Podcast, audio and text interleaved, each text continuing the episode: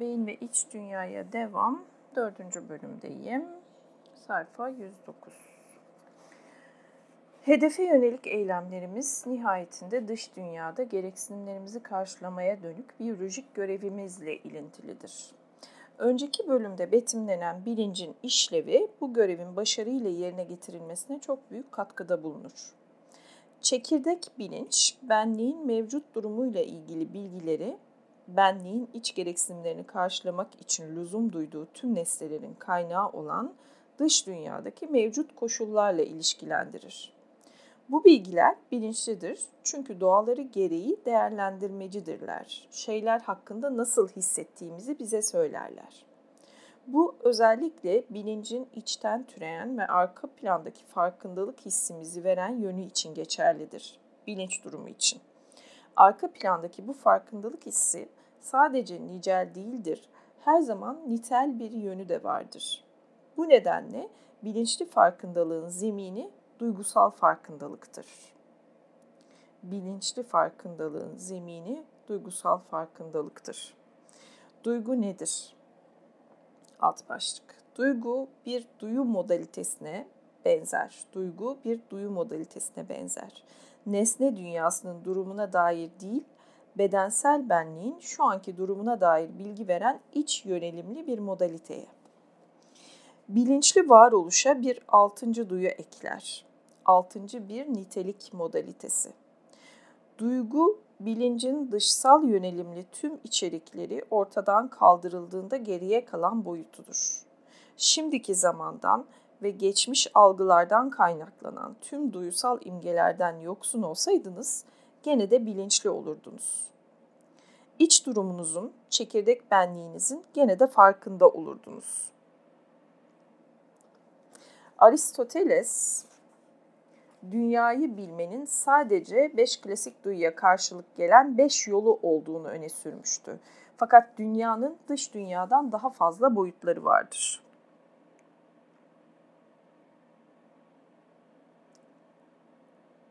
Alt başlığa geçeceğim de bir minik ayar yapacağım. Ses kaydıyla ilgili. Hop tamam. Devam.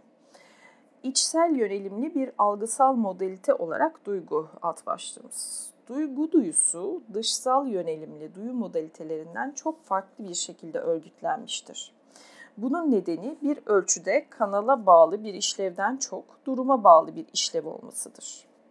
Yalnızca sınırları belirli bilgi işlem kanalları yoluyla değil, kan ve beyin omurilik sıvısı dolaşımının büyük kimyasal taşıma mekanizmaları yoluyla da beynin bedensel izleme yapılarına iletilen bedensel değişiklikleri yansıtır. Bu bedensel izleme mekanizmaları da çıktılarını ön beyin aracılığıyla geniş alanlara dağıtır. Böylece bilincin bilgi işlem kanalları üzerinde yaygın bir kitle eylemi etkisi gösterir.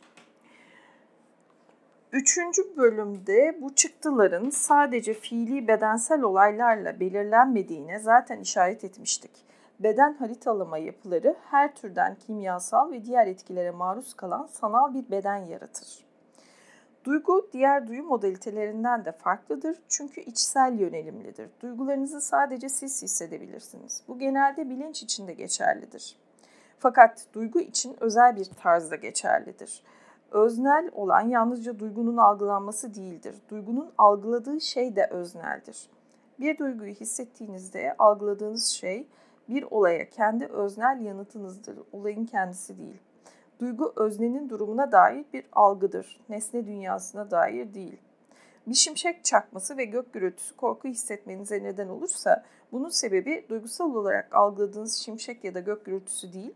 Onları görsel ve işitsel olarak görür ve duyarsınız duygusal olarak hissettiğiniz bu olaylara karşı içgüdüsel tepkinizdir. Bundan dolayı aynı olay bir kişinin korku hissetmesine neden olabilirken diğerini etkilemez. Bazı olayların neredeyse herkese kendisini kabaca aynı şekilde hissettirmesi duygunun nörobiyolojik mekanizmalarının anlaşılması açısından önemlidir. Daha sonra bu olguya geri döneceğiz. Alt başlık beden haritaları. Beynin duygu üreten sistemlerinin çekirdeğini oluşturan yapılar arka plandaki bilinç durumunu üretenlerle aynıdır. Filogenetik açıdan eski olan bu yapılar beynin derin bölgelerinde beyin sapının orta ve üst kuşağında yer alır. Söz konusu beyin yapıları hipotalamus, ventral tegmental alan, parabrakial çekirdekler, periaqueductal gri madde, rafe çekirdekleri, locus ceruleus çekirdeği kompleksi ve klasik ağsı yapıyı içerir. Geldik yine başladık. Üçüncü bölümde tartıştığımız gibi bu yapıların hepsi iç organlarla ilgili durumların izlenmesinde ve düzenlenmesinde rol alır. Duygular söz konusu olduğunda tüm bu yapıların belki de en önemlisi peria kodakutu, peria gri maddedir, PGM. Kısaca PGM'ymiş bu. Beyin sapının derinlerinde yerleşmiş olan ve beyin kanalını kuşatan bu gri maddenin adı buradan gelir. Su kanalının çevresindeki gri madde. Yani beyin sapının derinlerinde ve beyin kanalını kuşatan bir gri maddeymiş bu. Dikey sütunlu bir örgütlenmesi vardır. Sütunlar kabaca iki türe ayrılır. Bazıları haz veren duyumlar üretir, ventral yani alt PGM'de. Diğerleri ise hoşnutsuzluk, dorsal yani üst PGM. Haz ve hoşnutsuzluk dereceleri duygu duyusunun yaşandığı temel nitelikler yelpazesinin ayarını yapar. Uhu. Bu yüzden haz ve hoşnutsuzluk kabaca görsel duyum bakımından ışık ve karanlıkla, işitsel duyum bakımındansa yüksek ve alçak tonlarla eşdeğer görülebilir. Terimi kullandığımız şekliyle acı veya ağrının hoşnutsuzlukla eş anlamlı olmadığını kaydetmek gerekir. Hoşnutsuzluk nihayetinde içerideki ortamın durumundan türeyen duygusal bir hissedişken acı, ağrı, bedensel duyumun bir alt modalitesidir. Dışsal yönelimli duyu modalitelerinden biridir. Okey tamam. Acı, ağrı dıştan. Evet. Hoşnutsuzluk içsel durum. Okey. Ancak PGM'nin gerek hoşnutsuzluk gerekse bedensel duysal acı ağrının üretiminde önemli bir rol oynadığını görmek ilginçtir. Bu durum dışa duyarlı acı ağrı bilincinin evrimsel anlamda hoşnutsuzluk üretme amaçlı mevcut mekanizma üzerine inşa edildiğini düşündürmektedir. Dışa duyarlı acı ağrı bilincinin hoşnutsuzluk üretme amaçlı mevcut mekanizma üzerine inşa edildiğini düşündürmektedir. Hoşnutsuzluk ile acı ağrı arasındaki ayrım bize bedene dair iç ve dış anatomiden türeyen iki bilgi kaynağı bulunduğunu hatırlatmaktadır. İlki bedenin iç organlarla ilgili kısmını yani iç ortamı temsil eder. İç ortam, kan şekeri, beden ısısı, oksijen düzeyleri ve benzeri koşulların uygun bir şekilde sürdürülmesini güvenceye alan çeşitli homeostatik mekanizmalarla düzenlenir. Bu sistemlerin durumu yukarıda sıralanmış olan derin beyin yapıları tarafından izlenir. Bu yüzden bu yapılar bedenin işlevleriyle ilgili bir harita oluşturur.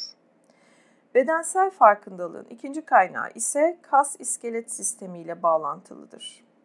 Yani ilki iç organlarla ilgili dedik, iç ortam. İkincisi kas iskelet sistemi.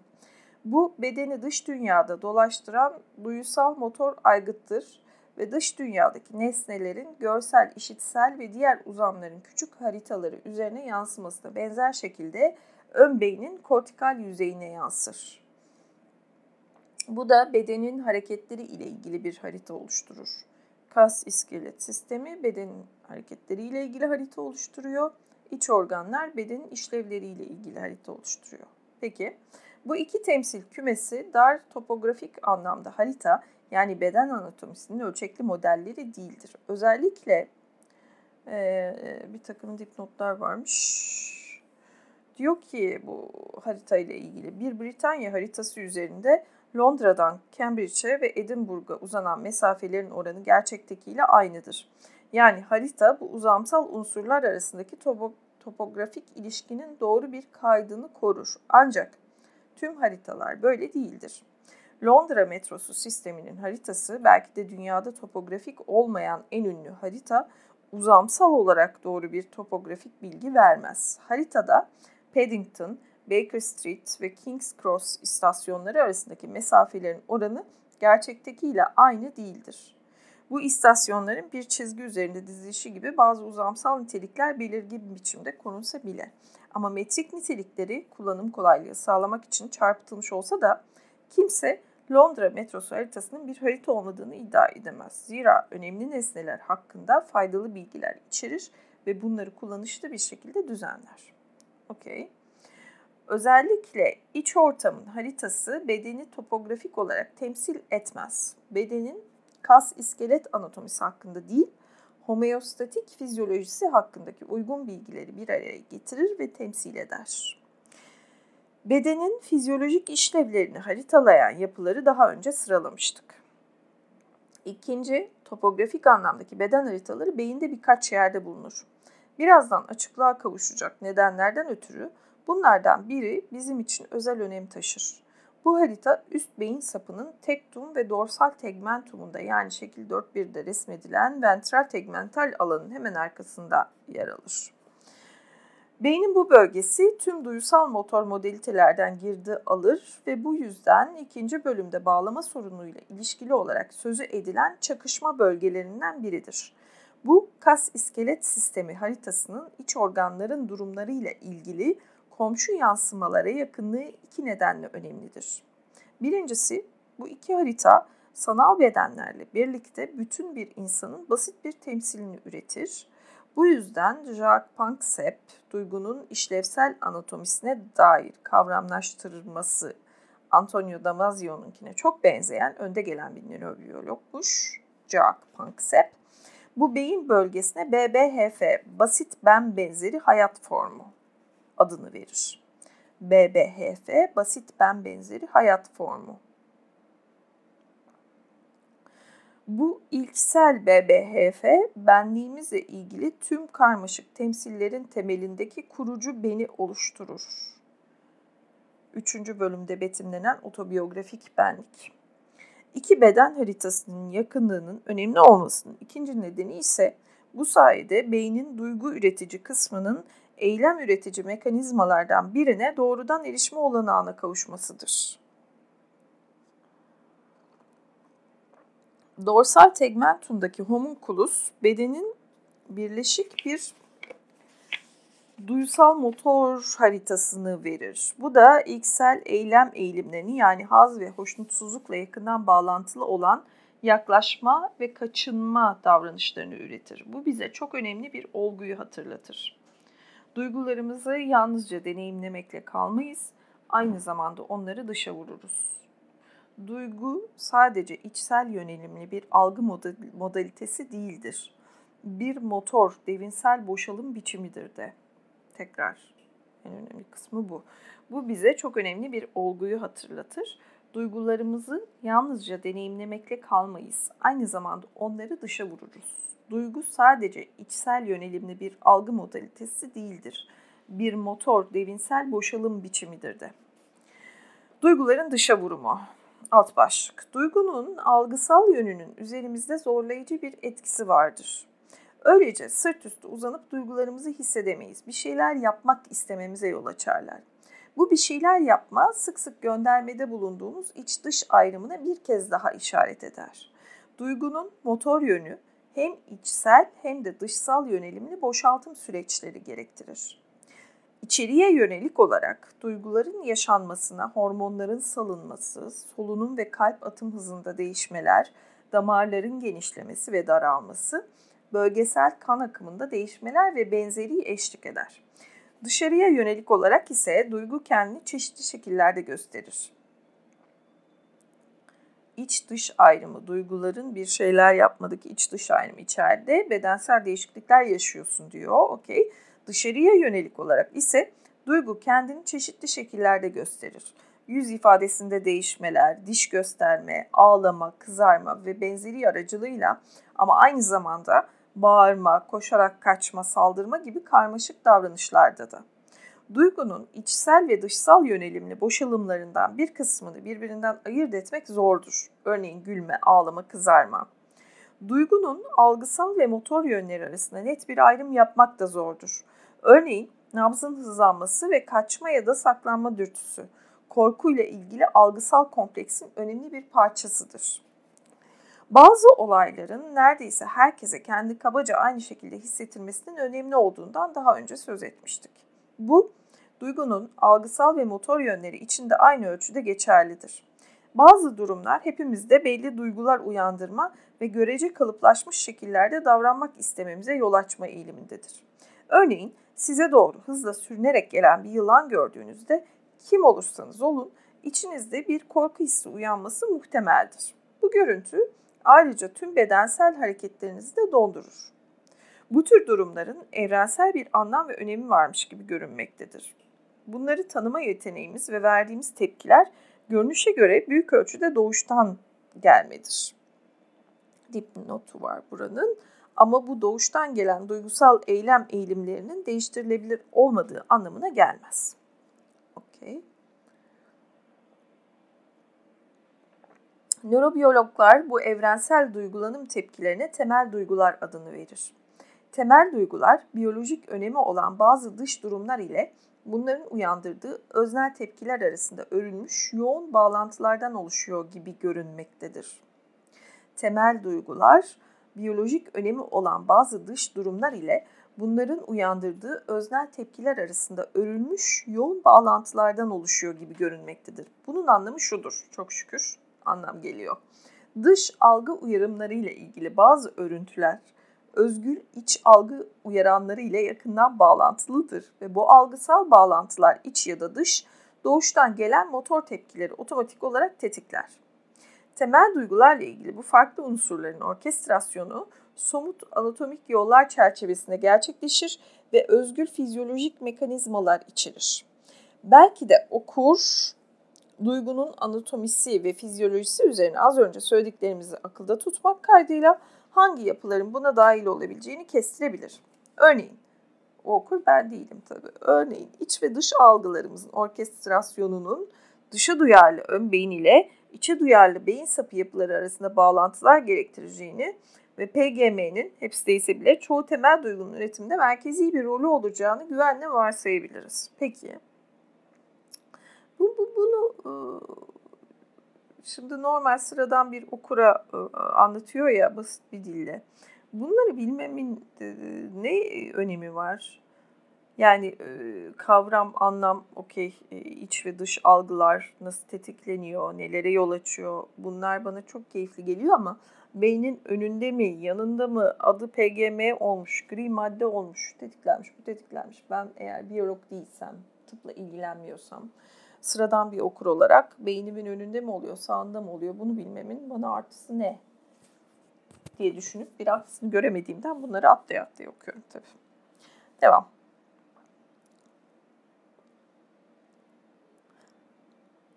Bu değişmez anatomik e, düzenlemeler sayesinde temel duygular zihinsel hayatımızla ilgili beyin mekanizmalarımızın anlaşılması için güçlü bir araştırma paradigması sağlamıştır bir de artısı parantez artısı olmadığı gibi bir de beni şeyden kopartıyor. Tam hızımı alıyorum tatlı tatlı okumaya başlıyorum. Duyguların dışa vurumu diye içsel dışsal neler oluyor anlıyorum alıyor hop diye dışına püskürtüyor beni yazın. Devam. İnsanda ve diğer hayvanlarda duygu.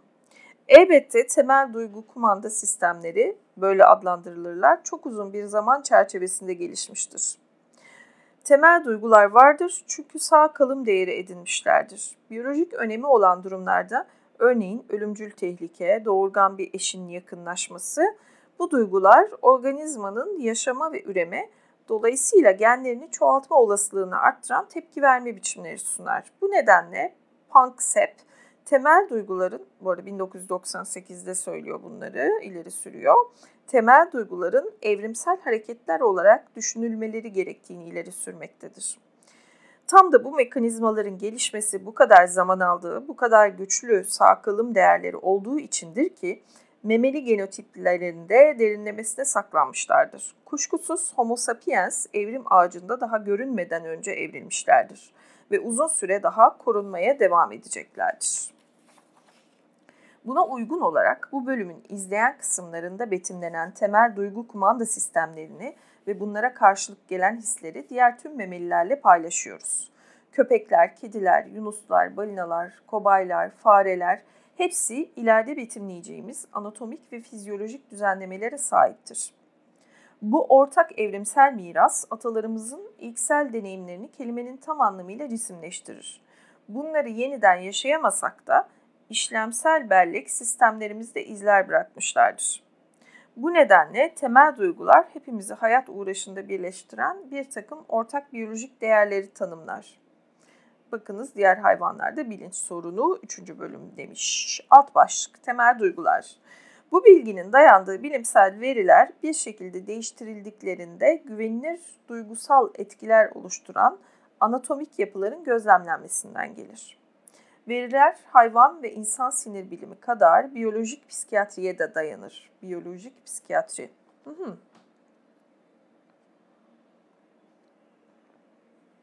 Hayvan araştırmalarında değiştirme, elektriksel uyarım ya da genelde bir sistemi harekete geçirmek için kullanılan kimyasal haberciler aracılığıyla bir yapının etkinliğini arttırmaktan ibarettir. Nörolojik sonuçlar kaydedilir ve hayvanın davranışlarına dair gözlemlerle bağlantılandırılır. Hayvanın öznel durumunu izlemek olanaksızdır. Bir yapının etkinliği ayrıca olağan faaliyetini bloke eden bir kimyasal verilerek azaltılabilir ya da yapı cerrahi olarak çıkarılarak veya kimyasal olarak yok edilerek saf dışı bırakılabilir. Aynı beyin bölgeleri insanlarda incelendiğinde sonuçların genelde hayvan çalışmalarıyla uyumlu olduğu görülür. İnsanlarla yapılan araştırmalarda hayvan araştırmalarının kesinliği yoktur. Çünkü insan araştırmacılar beyin dokusunun sınırları belli alanlarını seçici olarak çıkaramazlar. Ee, bir dipnotu atlamışım.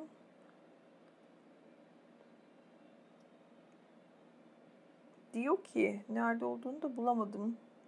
Ha şeyde bir önceki bölümün dipnotuymuş. O kimliğinde Freud'un filogenetik anılara edinilmiş niteliklerin katılımı, inanması çoğu zaman alay konusu olmuştur.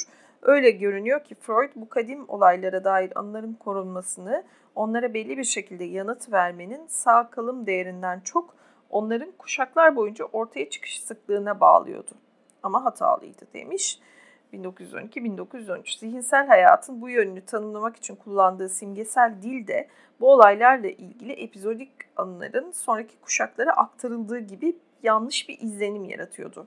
Bu tür kadim olayların işlemsel ya da içgüdüsel belleğimiz üzerine etkileri kesinlikle gerçektir. Fakat dolaylı aktarılma veya etkileme biçimi harfi bir hatırlamaya izin vermez demiş. Peki. Devam. İnmeler ya da uğurlar gibi doğal olayların benzer etkiler oluşturduğu insanları incelememiz gerekir. Bu zedelenmeler genellikle tek bir yapıyla sınırlı değildir. Aynı şekilde madde kullananlarda ve psikiyatri hastalarında gözlemlenebileceği gibi insan beyninin kimyasal manipülasyonu genellikle hayvan araştırmacılarının beyin dokusuyla daha doğrudan uğraşırken ulaştıkları özgürlük ve seçicilikten yoksundur. Seçicilikten, seçicil diye bir şey. Seçicilikten yoksundur. Ancak insan vakalarında da beynin duygusal kısımları değiştirildiğinde ortaya çıkan özel durumlara dair sözel bildirilere ulaşabilmekteyiz.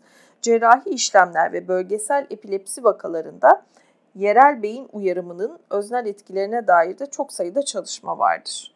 Bir duygunun kolayca tetiklenebileceği ya da söndürülebileceği fikrinden kuşku duyan okurların bu literatüre yakından bakmaları önerilir.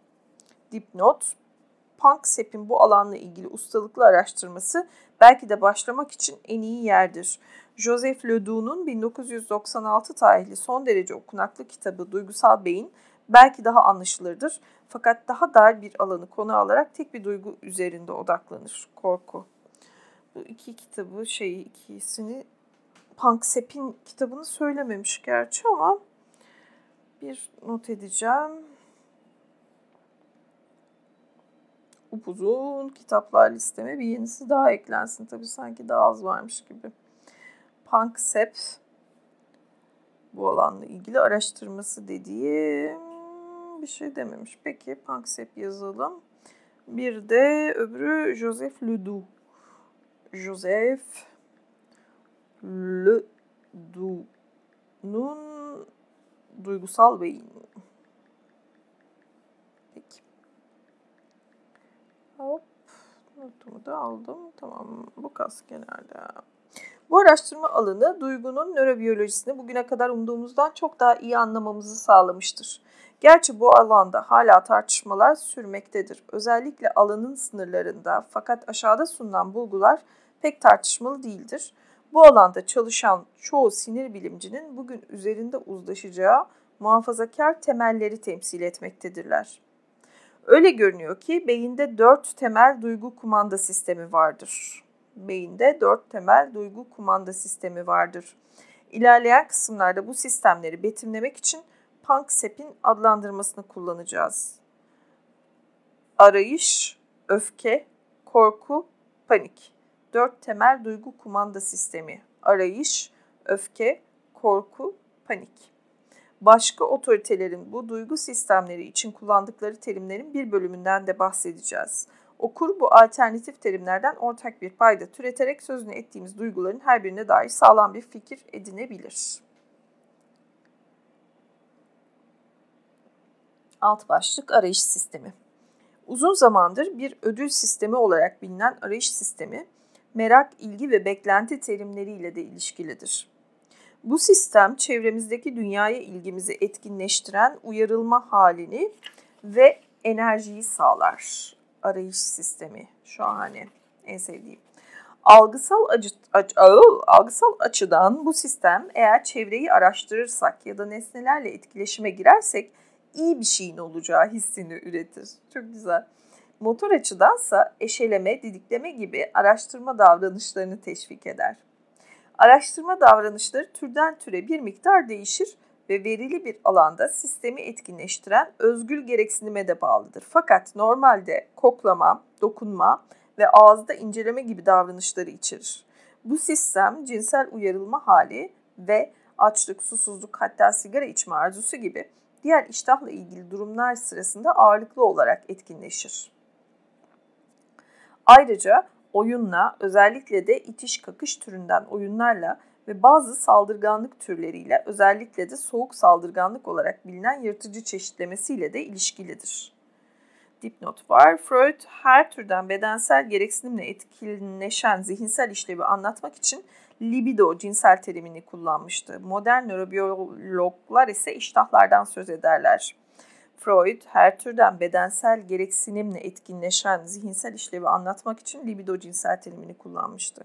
Modern nörobiyologlar ise iştahlardan söz ederler. Arayış iştahla ilgili. Arayış sistemi. Okay. İştah, yaşama iştahı. Tamamen bir sistem var arkasında aslında. Arayış sisteminin, oy kendi sesimden korktum. Çok içim kabardı birden dolayı. Arayış sisteminin kaynak hücreleri ventral tegmental alanda yerleşmiştir. Bu hücrelerin aksonları dorsolateral hipotalamustan geçer. Yani orada sinaps yapar. Geçerken akumbens çekirdeğine uğrar ve aksonların çoğu burada sonlanır. Ayrıca daha yukarıda anterior singulat gyrus ve alın loblarındaki diğer alanların yanı sıra aşağıya doğru amigdalaya da yayılırlar. Bu sistemin kumandan sinirsel ileticisi dopamindir. Dopamin. Ne kadar enteresan. İşten kaçıyor hayatla ilgili işte depresyon, uyanmak istememek, yaşamak istememek tamamen bu arayış sistemindeki bozulmadan kaynaklanıyor. Aslında bahsettiği bu işte ventr beyinle ilgili ventral, tegmental, akumbens oraya gitti, aksonlar öyle yaptı falan. Bu amigdalaya yayıldı şakak lobundan. Burada bir bozukluk bu yolda, bu sistemde bir şey oluyor. Bir şey bozuluyor.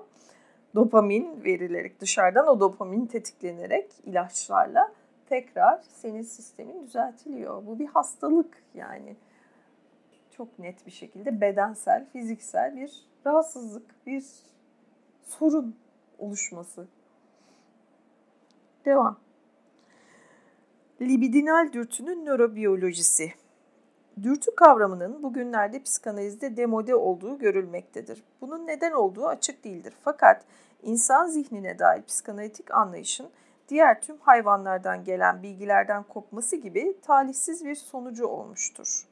Biz insanlar diğer canlıları biçimlendiren evrimsel biyolojik güçlerden muaf değiliz. Bu nedenle en azından Freud'un aşağıdaki dürtü tanımındaki gibi bir kavram kullanmadan insanın zihinsel aygıtının gerçekte nasıl çalıştığına dair doğru bir resim oluşturmak zordur. dürtü kavramını dipnotla tanıdı açıklamış. Freud bizim dürtü dediğimiz şeye triyep demişti. Fakat bazı çevirmenler buna içgüdü demeyi yeğledi. Freud'un libidinal dürtüler dediği şeye biz bugünlerde iştahla ilgili dürtüler diyoruz. İştahla ilgili dürtüler burada tartışılan arayış sistemini etkinleştirir. Bu tanım arayış sisteminin bir bütün olarak zihinsel ekonomimizde kapladığı yeri çok iyi anlatmaktadır. Arayış sistemi normalde nasıl etkinleşmektedir? Hipotalamusta özellikle lateral ve ventromedial çekirdekte diğer beyin bölgeleriyle de yaygın bağlantıları olan bir dizi gereksinim dedektörü bulunur. Bu dedektörler hassas ekonomisini korumak için iç ortamdan sürekli örneklemler alırlar. Çeşitli hipotalamik bölgeler bu dedektör sistemlerini açar, gaz pedalı etkisi gösterir ve kapatır, fren etkisi gösterir. Örneğin bu sistemlerden biri temel beden ısısını ayarlar. Ateşin çok dar olan doğru aralıkta kalmasını sağlar. Bir susuzluk dedektörü, açlık dedektörü hatta cinsel gereksinim dedektörü de vardır. Bu sistemlerin nasıl çalıştığını daha iyi görelim. Açlık sisteminin fren kolundaki zedelenmeler hayvanın besine ilgisinde dramatik bir artışa neden olur. Eğer sınırsız bir şekilde besine ulaşması sağlanırsa dünyadaki diğer tüm olaylara ilgisini neredeyse yitirecek kadar yemek yer. Hızla obezite hali gelişir ve besin tüketimi yavaşlar. Tersine gaz pedalı kolundaki zedelenmeler ise tüm besinlere ilginin neredeyse tamamen yitmesine yol açar. Hayvan ara sıra sadece hayatta kalacak kadar bir şeyler yese bile hızla anoreksiya gelişir. Her bir dedektör sisteminin ne ölçüde hedeflediği gereksinime özgü olduğu, örneğin susuzluk dedektörünün sadece susuzlukla mı ilgili olduğu belirsizdir.